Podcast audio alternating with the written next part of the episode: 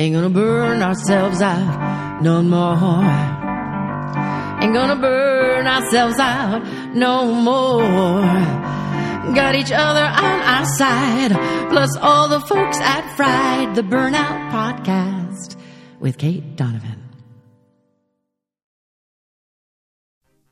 Hello, Fried fans, and welcome to season four of Fried, the Burnout Podcast. I'm your host, Kate Donovan, and my mission with Fried is to hashtag end burnout culture. On this pod, we end burnout culture by sharing stories of people who have been through it all, sharing expert tips from the best in the burnout field, sharing hashtag straight from Kate episodes with my own expertise and some fun research now that I'm a student again, plus sharing actionable steps to help you end burnout starting today.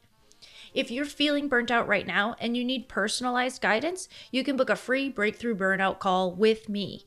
You'll find the link bit.ly backslash call Kate in the show notes. Also, if you love Fried and want to be part of our community, we'd love to have you. Just head over to Facebook and type in Fried, the Burnout Podcast discussion, and click to join our group.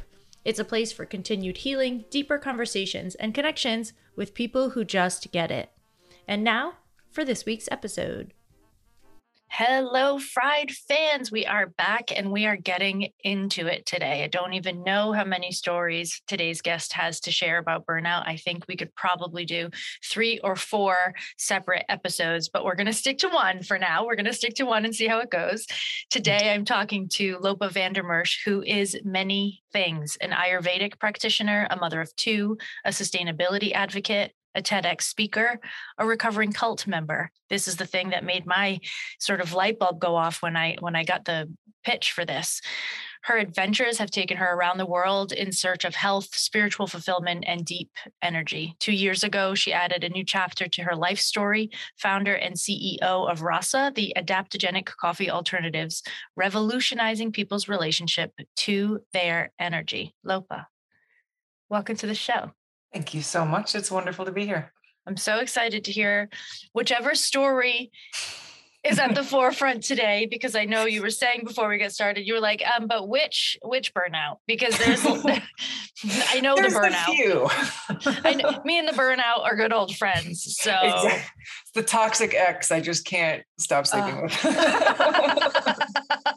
and there's so many people in the audience that just went, uh-huh, yep, okay. so whichever story you would like to tell, I'm gonna step back and give you the stage and let you tell it. Um, please take the time that you want, need, feel. Thank you. Yeah. Uh, so yeah, as as you're noting, I do have quite a relationship to burnout. I have burned myself out. Um, I would say three major times and one of those times though like it's a big smear of burnout over years and it you know like it wasn't like a, oh that was that two month period that i it was like mm, i think that was pretty much the last four years. Um, and teetering in some space, sometimes getting just enough buffer to kind of feel like it was a little bit balanced, and then sometimes going below into that depletion stage. But it was like the baseline was this relationship of, of burnout. And I share that just because um, I think so many of us sort of it's easy to want to look at an event or you know a period and say okay this is when it started this is when it ended and I, my experience with it personally is that it can be much more of a of a spectrum. It's not an on-off switch. It's um, a it's an unfolding relationship to yeah. Our energy. I see things through the lens of energy quite a bit myself, um, and that energy uh, being, you know, when it's at a certain level of depletion and brittleness and exhaustion and exasperation and all of that. That's sort of what I I characterize as as a quality of burnout. And I've had some that came with uh, a lot of trauma with it and that's a, I think its own kind of characterization of burnout. Um, and that's some that is just you know i've been working too hard and being a mom and just exhausted and not sleeping well and all of that. Um, and sometimes those go together too. You've got you've got the healing from the complex post traumatic stress disorder. And that is going on with all the rest of the stuff that would burn you out anyway. And then you're like, how the fuck am I supposed to do all of this? Like, I'm trying to heal my nervous system, which was absolutely freaking out, and also do be this incredibly functional person. And I think that that's, um, I would say that modern society itself is a just a burnout system. It just is made to kind of churn and burn humans. Um, and then you add trauma on top of that, and it's like, like how, how are we supposed to do this, y'all? Yeah. Um, so so much empathy for all of us, whether your burnout is coming with trauma or without. I mean, it's just it's it's too much. I, I uh, if you were to ask me like my one word to, to describe society, it would be inhumane, um, because uh, it's just it is too much. But uh, to go into more specifics, you know, the the I would say a, a big part of my burnout smear was that combination of a lifestyle that would have burned out anyone and um, being not fully healed from uh, both complex PTSD and uh, postpartum mental health issues that arose in that environment. Um, and man, it was a doozy, it, just all of that at, at, at once. And I would say, like, my relationship to I don't really know where to put it. There was there were certain times that were a little bit easier and certain times that were a lot harder. But there was probably a four year period where I was like, wow, I was white knuckling the entire time. um, and there was both attachment trauma and um, and cult trauma um, and family fallout trauma and having a baby trauma and I had a uh, traumatic cesarean emergency birth, which just didn't quite go how I wanted on a number of levels, and uh, was yeah its own traumatic experience. And so there's just these many different layers of that. And um, you know, if I were to give advice to anyone, I, I I did not quite account for the hits to my nervous system.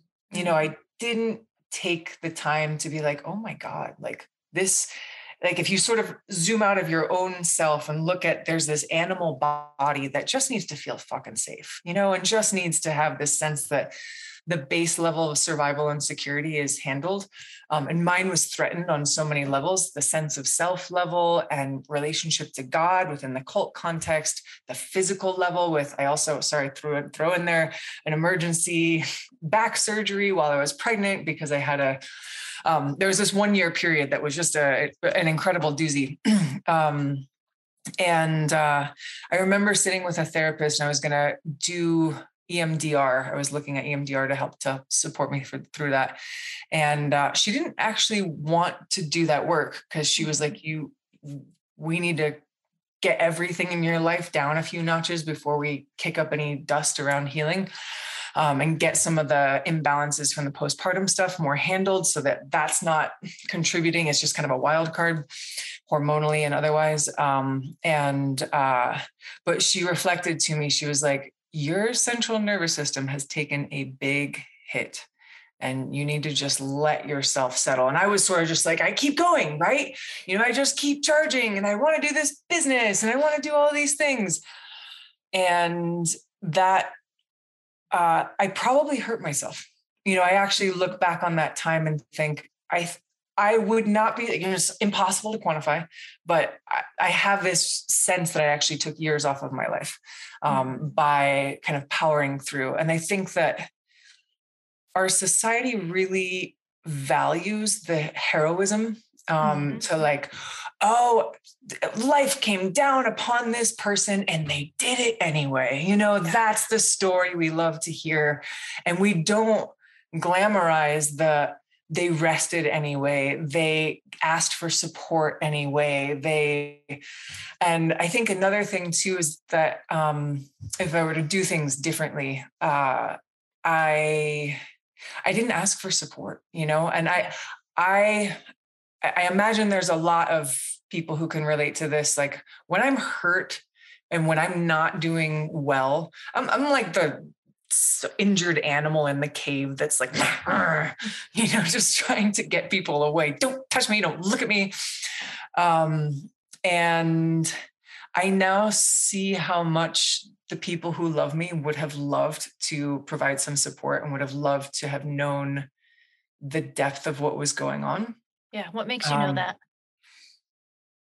because the times where I, it, it's easier to talk about after the fact. Yeah, you know, I've. I've found, you know, it's like, oh, now that I'm a little bit out of it, I can tell you a little bit about what I was in. And then I would tell friends that, and they'd be like, why didn't you tell me? I, you seemed, you know, you've always, you seem stressed, you know, blah, blah, blah. But I had no idea what was going on. And I would have loved to have taken care of you. I would have loved to. And like fundamentally, we're social animals. Um, we're, we're wired to be in a tribe. We're wired to be connected to each other. We're wired to communicate and support each other. Um, is actually a really fascinating um, part of why Homo sapiens was the species that prevailed over Neanderthals was because of our capacity to communicate, uh, our increased capacity to communicate lent itself to actually wanting to help each other. And so if if a Neanderthal saw another Neanderthal fumbling trying to fish and couldn't do it, but they knew how to do it, they were less likely to say, "Hey, I can show you. I this is what you want to do how to get catch the fish." Um, and so, and the Homo sapiens would be more inclined to help each other out, which is why we were the species that prevailed. And like I, you see that in the modern context, like we want to help each other. It's biological, it's built in. And so, and that's where I think community care and community support is so important and so tricky in these times and in our generally over isolated modern culture anyway. And I think social media to some extent creates this uh, illusion of connection um, and so we were like, oh, well, I've connected with 40 people online today, but it's not the same as somebody bringing you a home cooked meal. You know that, you know that in your bones. And um, so when we when we do ask for help, it gives people the opportunity to activate that that part of themselves and, and live from this part that's so core to who we are. Um, and I robbed a lot of people of that opportunity by being the strong one who was just gonna, you know, um, put on a happy face and be actually totally crumbling inside. A lot of people can um, relate to that. Yeah, yeah. It's uh and I think some of it is because because it's our, our happy face is more celebrated in our culture and our struggle is less so. And I think to some extent that that's changing. Um, but if you ever want to just remind yourself of how much humans love to help, one of your next social posts, just ask for like movie recommendations or, you know, I'm looking for a whatever dentist, whatever. Um, and you'll find that will be one of your more engaged posts because people are like, oh, I love to contribute my knowledge and my expertise here. I got 63 recipes about lentils couple weeks ago. I was like, I am in the mood for lentils. What's your favorite way to cook them? Because I have my ideas. I just, I want lentils, but I want something different. I literally got 63 recipes for lentils. wow, you could you could start a community lentil cookbook. right? and there is part of the nervous system there's when we talk about the sympathetic nervous system and your your nervous system taking hits and you being in a reactive state we're often talking about going into fight or flight or freeze. Those are the Mhm. things we discuss. But the thing that you're talking about now is another part of our nervous system that is crucial to how we interact with one another and it is part of our stress response and it's called tend and befriend. Hmm, that the vagal. yeah, it's part of our stress response. So we do have this built in not only to our society, but to our nervous systems, Yeah. They're literally wired for this. literally wired for it. Yeah. And uh, actually, for me, polyvagal, learning about the polyvagal Yeah. system was probably the biggest key in me getting out of that deep depletion um, and doing some vagal nerve toning. So there are Um, people here who are like the polywa. yeah. Um, So I know what you're talking about. However, there's probably 300 people right now that are like, wait, can you spell that? What's happening? Yeah. Do you want to take it? Are you? No, no, you- no. I want this is your show today. okay. Awesome.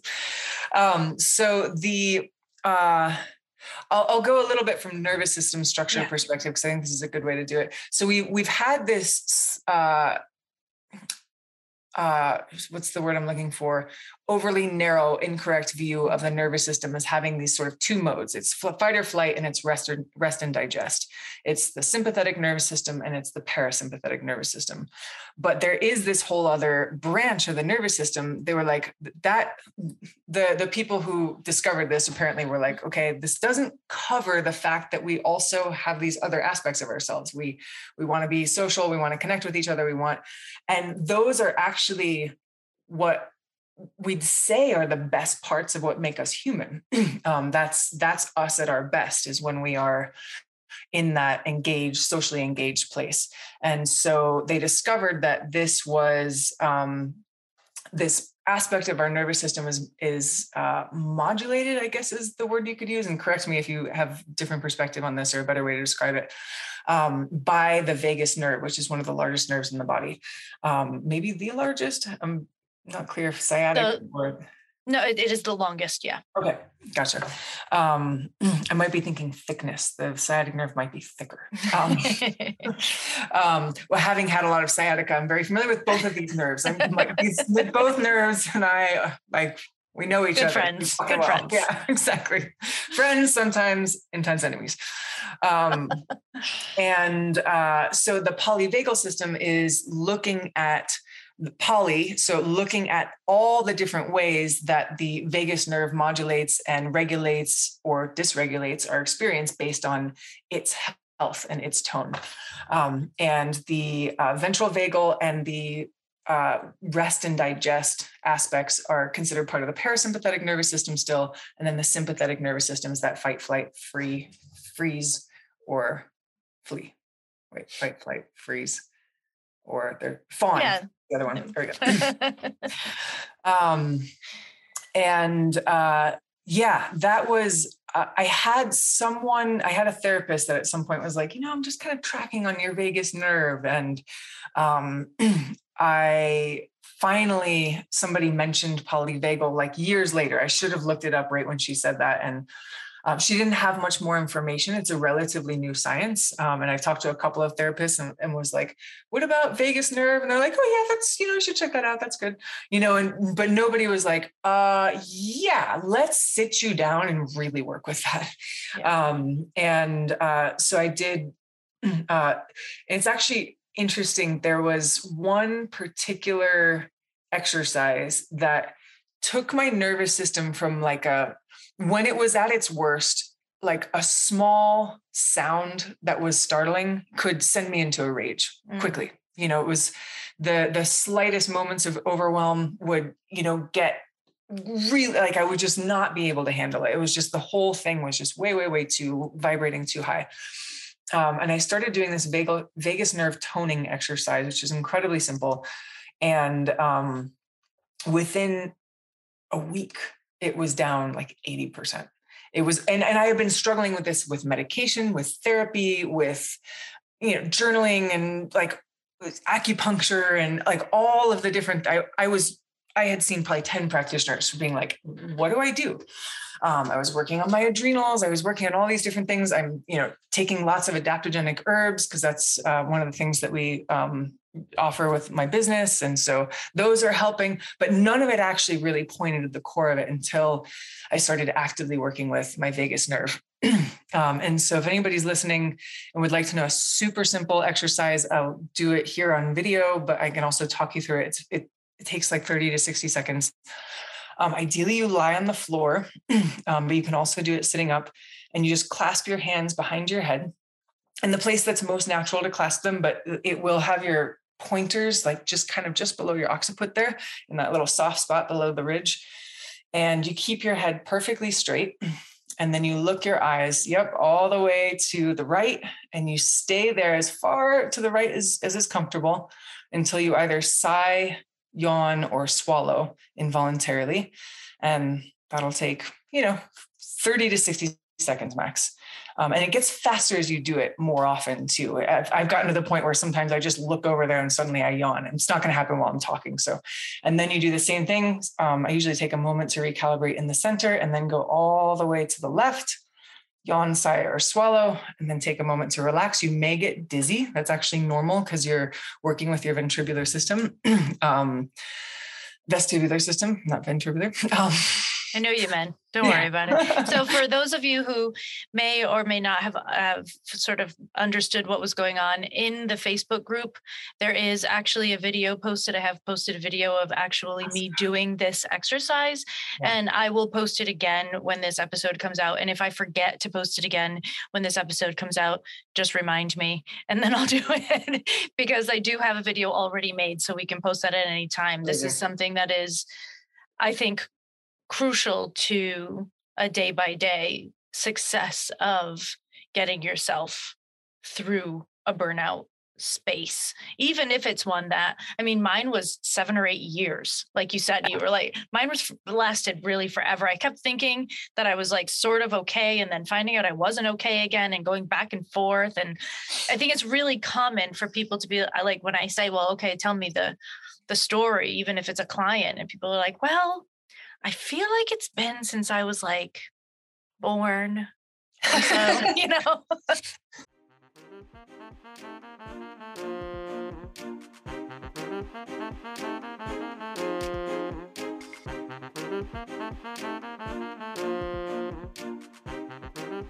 Fried fam, I tell you in nearly every episode that step one of your burnout recovery is blood work. And I know that a lot of you avoid it because it's a pain and because your doctor has told you that everything is quote unquote fine. And they refuse to test all the things that you think you need. What if I told you that you could test what you want, when you want, from your home with just a couple of drops of blood? SiPhox Health allows you to do just that. You can buy tests as one offs or join a membership. Either way, you can test and track your results to help you make decisions about your burnout recovery journey. Get 10% off any membership, subscription, or one time test kit right now. Go to siphoxhealth.com forward slash fried for your discount. That's S I P H O X health.com forward slash fried.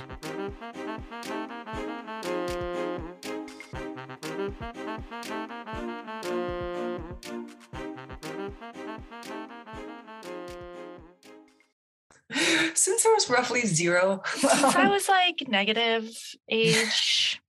so yeah.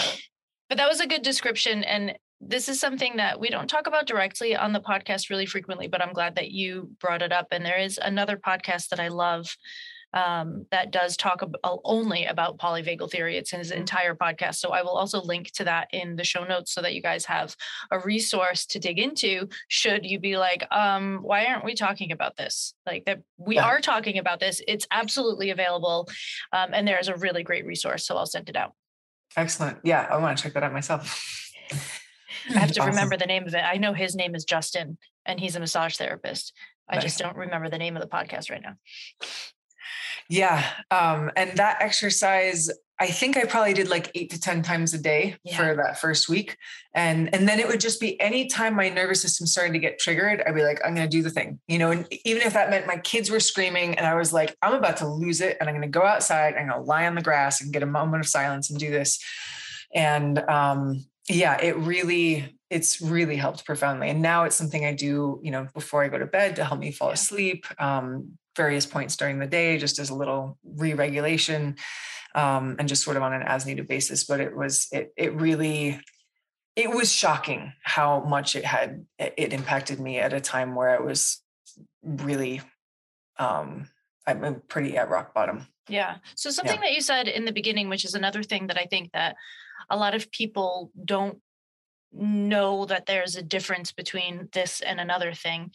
Um, so you said complex PTSD, mm-hmm. and people don't uh, don't not everyone knows that there's a difference between PTSD itself and complex PTSD. Mm-hmm. So can you talk about that a little bit too? Because I'm sure that there are people out there that have not been properly yet diagnosed that will hear yeah. this part and be like, oh, yeah, yeah. So uh, as I understand it, PTSD is often from a singular event you know you get in a car accident um, it can be wars and things like that you know so it's a more isolated event Uh, complex PTSD is is the result of trauma that happens, and sometimes it, it can be micro traumas. It can be you know a whole spectrum of traumas. It's not like this. Oh, I can point to this one violent thing that happened. I was raped. I was attacked. I was whatever um, it's more this uh, it, it gets into the wiring of your nervous system because it happens over such a consistent period of time um, it might not be consistent in terms of regular but it happens over over a period of time. Um, and so it causes this overarching alertness in your nervous system. It's kind of always like bracing for when is that thing going to happen again. So for me the cult um, we were there for a year and a half and it was very up and down. You know, sometimes you were on the top of the world and, you know, and then sometimes you were absolutely on the bottom and you never quite knew when it was going to happen. Um, like when you were going to get attacked again in some way, shape, or form. and uh, abusive relationships also can be uh, actually in cult in the cult academia world, they call abusive relationships a cult of two. Mm. Um, so if you are or have been in an abusive relationship, the cult uh, information um, and the pool of, of knowledge that's out there can be really helpful in helping to understand some of what you went through. Um, and those are, are contexts where you're, you're going to have complex PTSD. Attachment wounding um, can also have th- that can be layered into attachment wounding as well. Um, so that would be childhood uh, parts where the the attachment mechanism of your system, which is like that very base sense of self safety in relation to the people that you are supposed to be able to rely on most, which is your parents. Um, when we get older, it becomes our partners. Um, and so attachment injuries can happen in that context, and trauma can cause those kinds of um, things where you just don't feel safe in the world because you weren't able to rely on, because we are wired to rely on each other, like we were talking about. Um, and uh, yeah and the way that it can manifest also is can be more complex um, hence the name. The way complex ptsd it may not be as straightforward as i'm having flashbacks from this event that I had. It could be, um, I, I, was listening to, I may not be able to describe this as well because my brain knowledge is not quite as good um, as the person who relayed this to me. But basically, the amygdala, which is the fear part of your brain, kind of it slices up the information and kind of spreads it out so that you're constantly, it's constantly scanning for anything that looks even remotely like something that hurt you in the past to keep you safe. And so there might be a sound that happens in a certain pitch, and you freak out and you have no idea we're like okay that was just a sound. I don't get it. Or a color or you know like all these things that your amygdala could be scanning for. And that is that process is increasingly it's amplified because you have so many different types of memories. Um, you could have been attacked by a partner or cult leader or whatever at a moment where you're also smelling some food and now you have some weird aversion to that food even though you don't even know you don't you don't even remember like oh yeah she was yelling at me and then this food was being served. Um, so it becomes it can be very hard to pin down and i would say also uh, my experience of it is it also looked a lot like burnout and then it also looked like a lot like a lot of nervous system dysregulation and just not being able to handle what i would consider normal things that my system used to be able to handle. Yeah. Um, do you think that they're different? Complex ptsd and burnout uh, I think that there there's probably there's a Venn diagram of overlap is okay. what I would mm-hmm. suggest. Yeah, yeah, I, I, do think that they're they're different, but I think that sometimes they are overlapping and sometimes they are feeding each other. Yeah. And then as they feed each other, it could potentially become less and less overlapping in that, that context. More of a circle that has lines because they're they're fully crossed. yeah. More of a circle that's like.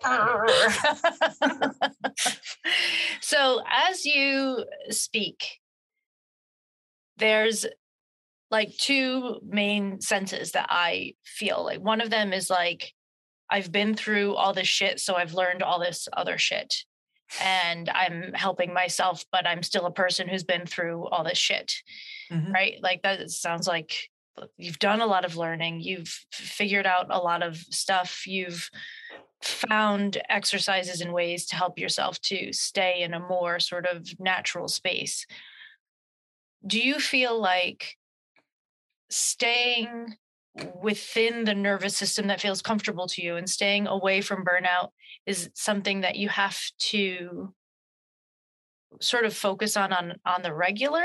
Mm, or is it something that you feel like oh i'm past that now and i don't really have to think about it much anymore. And i will say for personally in my life i'm about three years like out of the point where i was jumping at every sound and like falling asleep after working for two hours and just sort of like really off. Mm, and i i don't feel like i can completely let go of paying attention to it because i think it would be really easy for me to slip back down. I'm not afraid of it right now because i have enough tools to sort of catch myself mhm. but it i i there's an awareness that must exist for me Yeah, that is actually that brought up a really interesting thought when Mm. you were saying that that I I wonder if there is some similarity in neurological pathways for burnout as with addiction there are in the sense there are. Okay. Mhm. that makes sense. Yeah because there is a it's like part of our nervous Recovery. system normalizes that Mhm. um, and is like oh you know it, uh, we're kind of supposed to feel this terrible right? Um, yeah. and you know for a while i just was like maybe this is who i am now. Like maybe i've just changed and i kind of suck. Um, and, and not being not being super gentle with myself in those particular moments but you know trying to also be objective and just be Yeah. like well like is this okay? I guess this is post parenting you know now i'm just you know. Um and i will say it it did change. Um it, i i that was not the person i actually was. Um and it was an important part of changing out of that person um to actually notice how much i was that person you Yeah. know Yeah. um like i normalized and was like oh maybe this is just like sorry i just get really overwhelmed sometimes and that's just what it is. And you know and, and more more and more getting help and getting perspective and realizing like that's not how i used to be. It's not how i want to be. Yeah. um but yeah i would say i do have to keep some attentiveness on it. Yeah. Um, and uh, in the last several months, I have I, I've hi- I've hit a new place of what feels like resilience in my system. Mhm. Um, it sort of feels like I got out of a recovery phase and into a it's relatively stabilized and I can stressful events don't have that same like oh my god my diaphragm is going to merge with my lungs kind of feeling um, and uh, you know it still happens a little bit but I you know when I when it happens now I'm reminded of that intense burnout period where I'm like wow that was my daily experience. Yeah. that was my moment to moment experience and it was rare to come out of that. Now it's rare to go into it. Yes. Um, and everybody's going to have a different physical manifestation but that's one of the a, a really valuable part of polyvagal work for me has been um, just this uh, experience of the sensations of the viscera like Yeah. just really being with the sensations in your body and being like okay like it's moving down into my belly and wow now i feel a lot of grief in my solar plexus and sit with that for five minutes and then oh it Yeah. moved and now it's going up into the throat and all those things just gave me a lot more familiarity of what my what my system does yes how it responds to life and so then i can be like oh i've been pretty sympathetic all day you know i should do something to bring myself back or you know wow i've been kind of sympathetic all week or you know or Yeah. whatever and so you start to have these this lens of perception of how to care for yourself and how to care for your nervous system fundamentally I think this is Uh, super important because there, and this is something that I see with uh, burnout consistently. A lot of people that I know that burnout have spent a lot of time in their heads. Mhm. So part of my job quite often is literally going back to the basics and saying, yeah, but where do you feel that physically? And Yeah. the first few times you ask people, they don't know. or they'll give you a thought uh, Th- you or know. they'll say, I think, I think Yeah. that. And I'm like, that's not what I asked you, right? Yeah. Like we need to go into what's actually happening in your body. And I, I will tell people, you're not going to get this right away. Yeah. That's fine. Now that I'm asking these questions, or whoever else is asking you these questions, you'll start paying attention differently during the week. And then we'll come back in a couple of weeks and you'll be like, you know what I noticed? This yeah. thing happens. And the more you pay attention to it, the more you know. It's much easier to override your system when you're only in your brain because you have these thoughts and you're like, oh, I should stop. I'm tired. And your brain is like, keep going. And you read an Instagram memo that says, like, live your best life. Don't quit, you know, and you're like, I can do it. Like, it's really easy to sort of override your yeah. mental system. It's much more difficult when you have an awareness of your body to override that that system because your body's like, no, bitch. We know where this road goes. like, not happening. Yeah. So that was important for you too. Is was like figuring that out how. Oh yeah. How it's passing through your body, what's happened, where your emotions live, like even on the on the good end as well like people yeah. when they they're like, "Oh, anxiety feels like this." I'm like, "Yeah, but what does hope feel like?" Yeah. What does love feel like? What does gratitude feel like? What does your intuition when it's ticking the yes box? Mm-hmm. what does that feel like in your body? Like for me, that's a chest expansion, but for somebody else, it might be a hip release. Like who knows? But you need to know those things. Yeah. That's how I make most of my decisions. Who's going to be on the podcast? Who who I'm who I'm going to in like when people mm-hmm. do calls with me to become a client, if I don't feel that feeling in my chest, mm-hmm. I don't invite them to be a client. I will right. recommend somebody that I think will be a better fit because I have to feel that thing. Yeah. You know, I so appreciate that too, because I was noticing that I, I hadn't been become conscious of it. And just in the last week, I realized that I make I make hiring decisions based yeah. on that feeling. Right. Um, What's the feeling for you? Uh, for me, it's sort of this uh, op- like this visceral openness from mm-hmm. um, it just it it's hard to describe. It feels like an internal yes, and it feels cool. pretty bodily openness and a little bit elevated. My shoulders want to go, but you see, yes. uh, you can see yeah. me. yeah, yeah, um, yeah, yeah. And there's like a little bit of titillation to it. It's almost mm-hmm. like a you know, sort of falling in love kind of feeling, but you know, professional, obviously. Um, All of your employees are like, oh, yeah, exactly. yeah. So it's been a friggin' journey. Yeah. It is a journey. It, it is ongoing. I would say, especially also because of being a founder and being an entrepreneur yes. too. I think I have to be a little extra vigilant and also being a parent.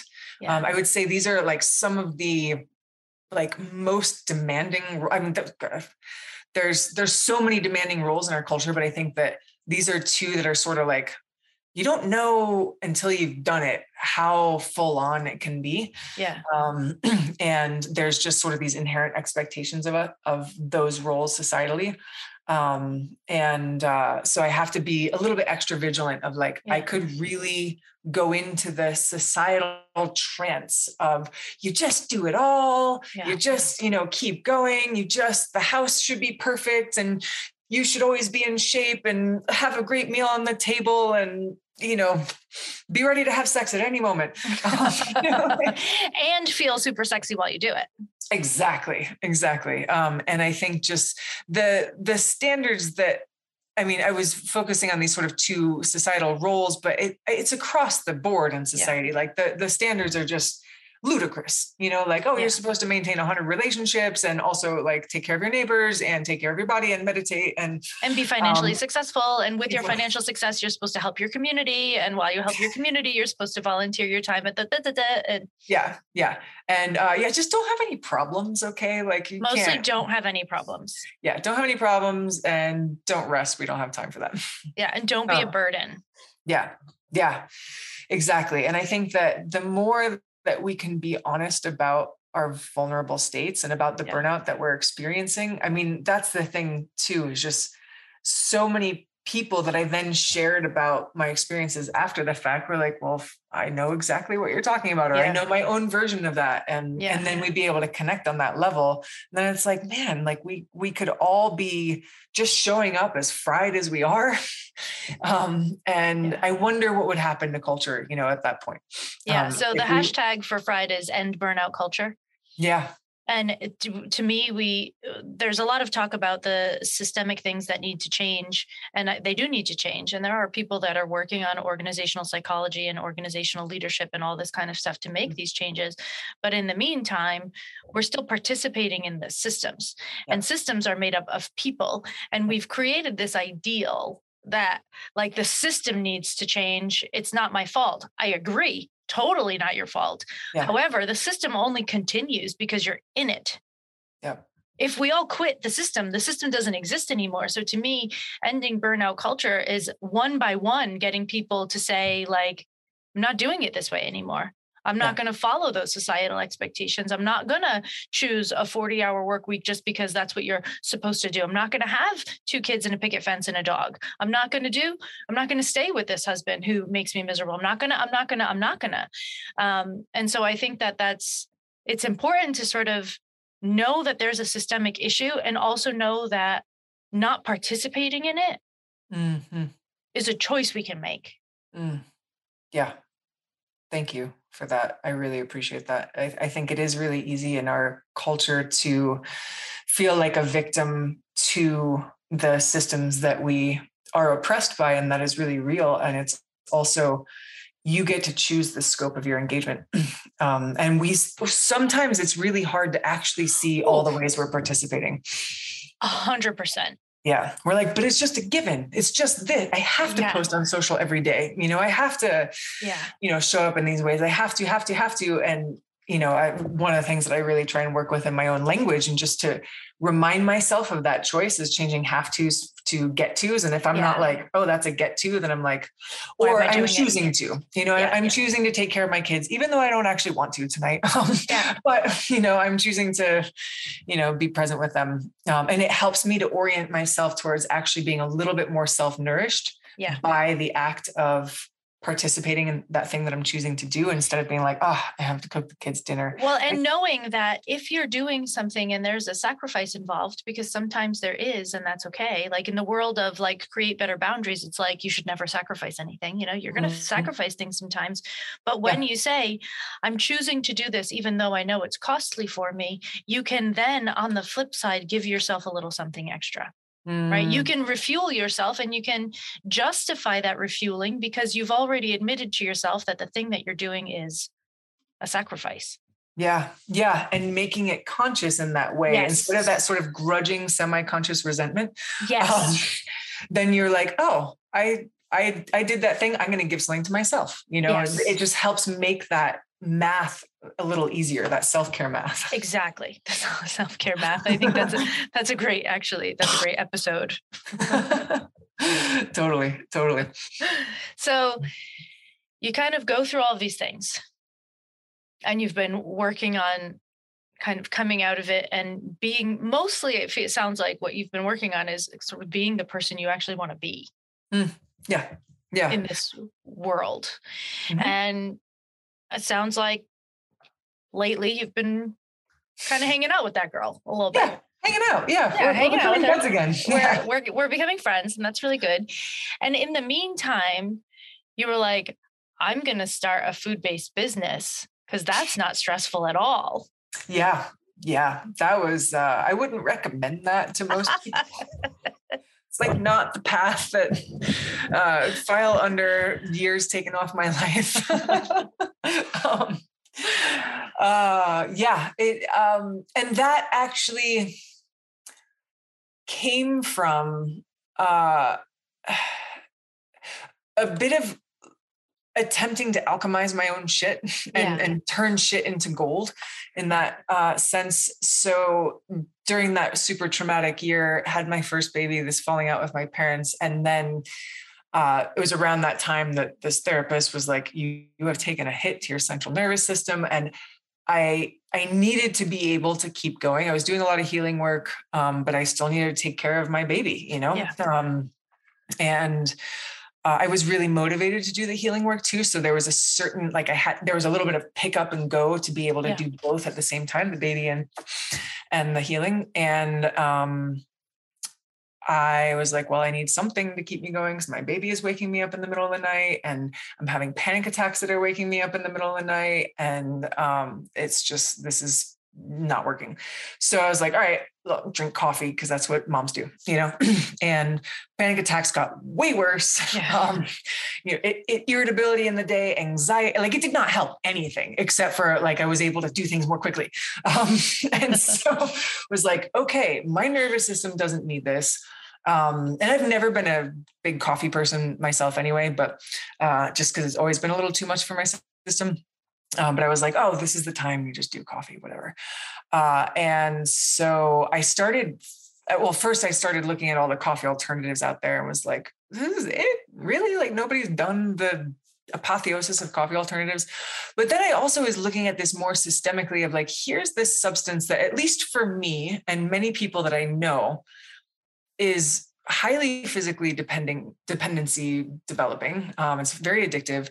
Uh, has a significant amount of drawbacks and diminishing returns and you know can can really stimulate anxiety and and panic attacks and you know I, I know people who are like yeah this it doesn't actually help and yet people are still addicted like can we do something better culturally yeah. um, and there is a way in which starting this business like i got this golden thread of inspiration and i would say it did really help in certain ways and hurt in others in terms yeah. of uh, how it supported my burnout and my healing process. Because um, on the one hand, it was like this motivation to do something, to give something, to not just be like me and my small little world, but like let's let's take this really shitty situation that I had and I had like an aha out of it and give it to the world in hopes that it can help other people too. Um, and uh, the herbs themselves, I would say, um, were remarkable. I mean, I know I'm drinking my own Kool Aid, but um, listen, I'm an herbalist and an acupuncturist, so I'm okay. You get it, yeah, yeah. So like, I've been drinking the Kool Aid since 2002. Okay, great, great. Yeah, I've been drinking herb Kool Aid since about that same time. Yeah, yeah. way before they were cool. Yeah, um, and uh, so yeah, the adaptogenic herbs in rasa. These are herbs that help your body to adapt to stress, and it was sort of this like, here's what I need in addition to like there's a reason these are these herbs are starting to trend increasingly because we're all fucking stressed out and burned out and these herbs are like the anti-burnout.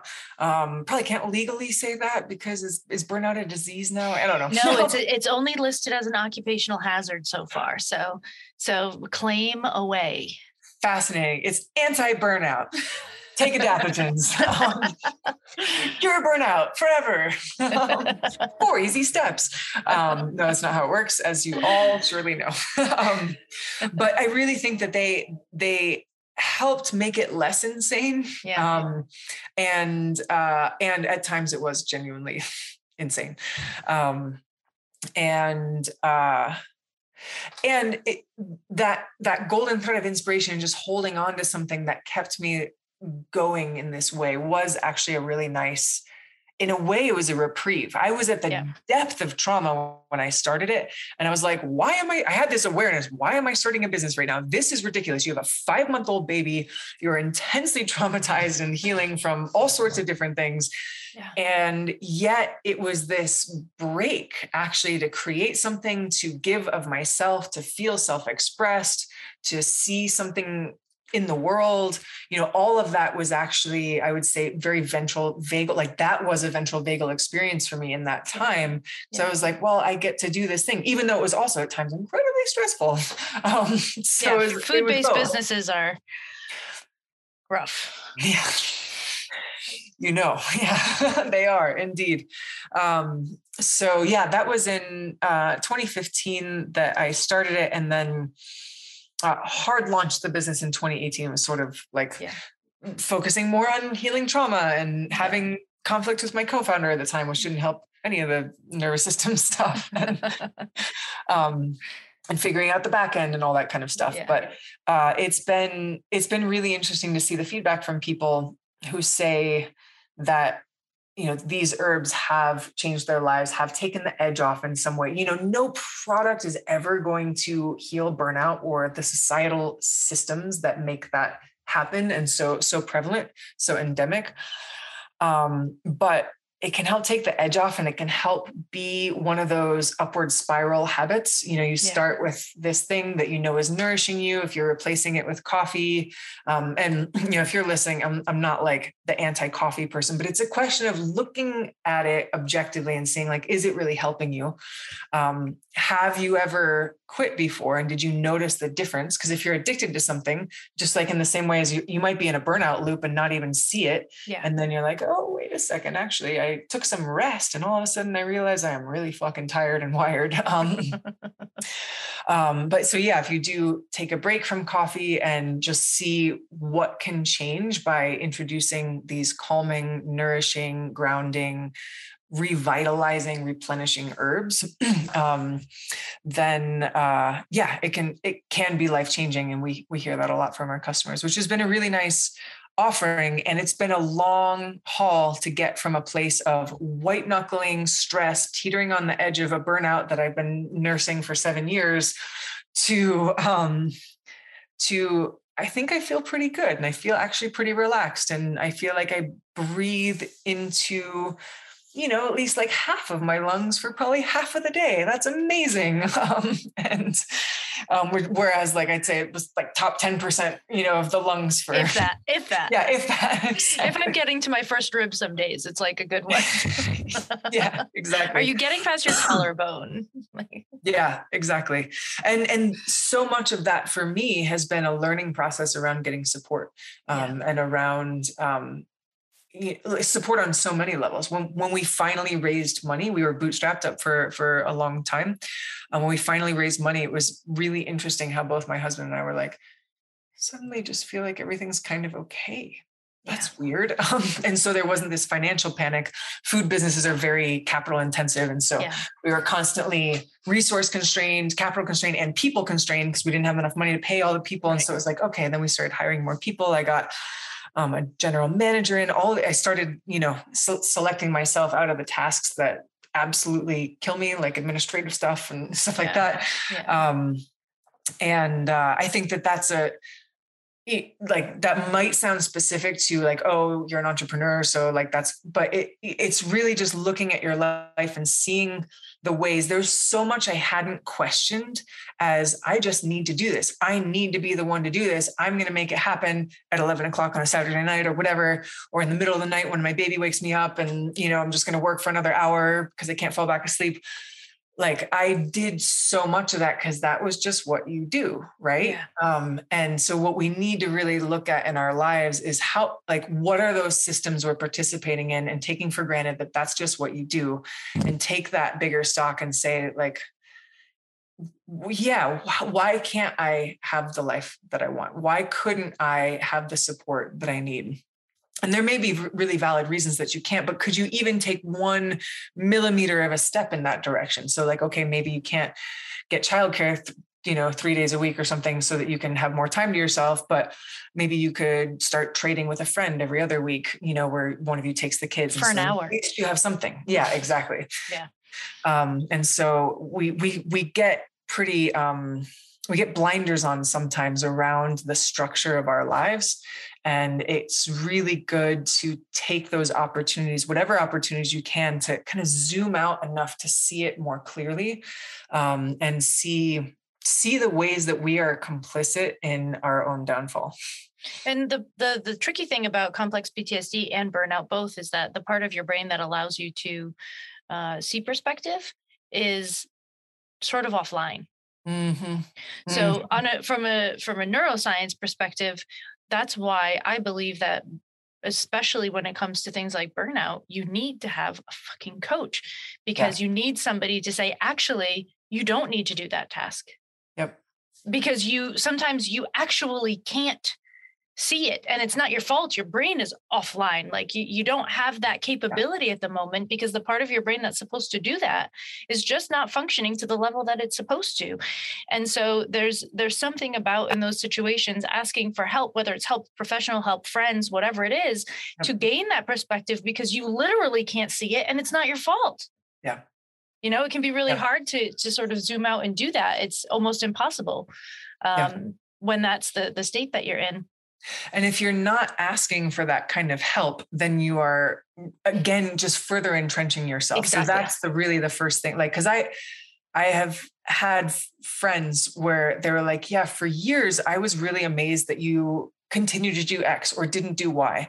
And I'd be like, well, why didn't you say something? And they were like, well, it didn't seem like you were really available to hear. And I didn't want to give yeah. unsolicited advice and all that stuff. And um, and then I'm just like, wow, like my friends saw my life more yeah. clearly and were like, you need help in these ways. You need, you know, to downshift yeah. in those ways. Like you just assumed that life had to be XYZ way. Yeah, it's um, really so important. Yeah. yeah. So we are all the way through an hour already. Can you believe that? Amazing. it happened really fast. Yeah. But there's so many good things in this episode. I can't wait to see what my producer hears and what she pulls out for quotes and things because I know that it's going to be surprising and and fun for me.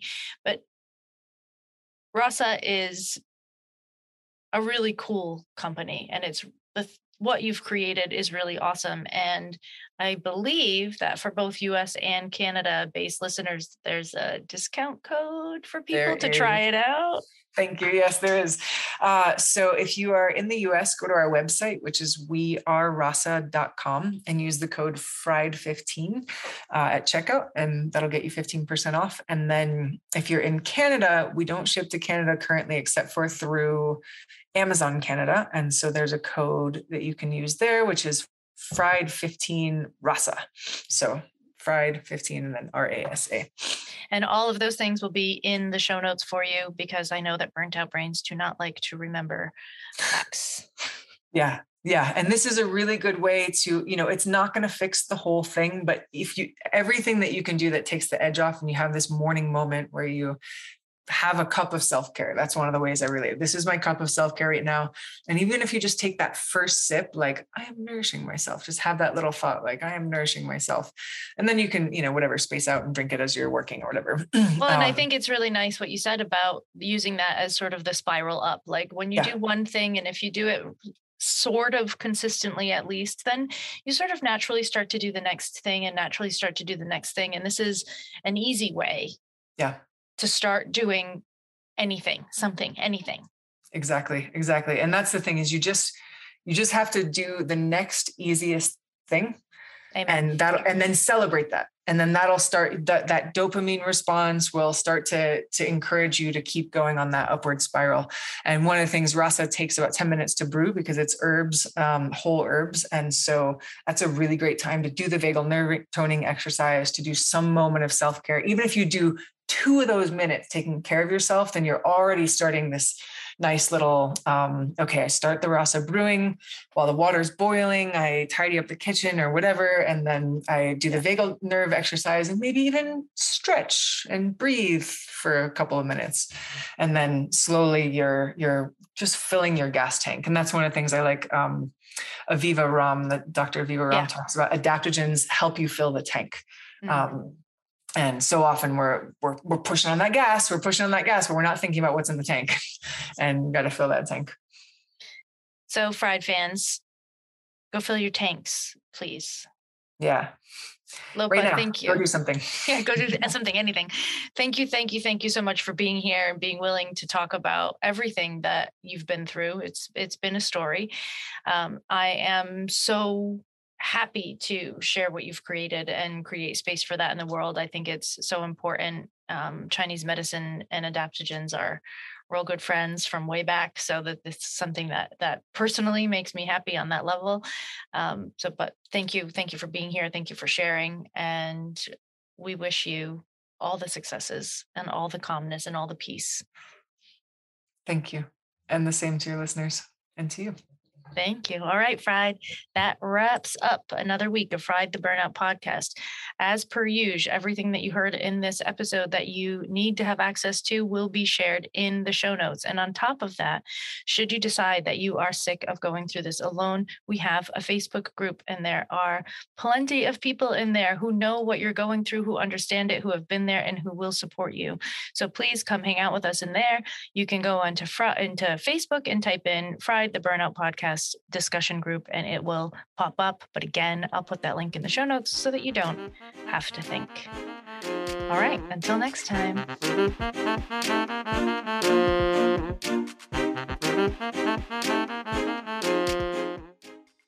This podcast is a part of the C Suite Radio Network. For more top business podcasts, visit c-suiteradio.com. Ain't gonna burn ourselves out no more. Ain't gonna burn ourselves out no more. Got each other on our side, plus all the folks at Fried, the Burnout Podcast with Cait Donovan.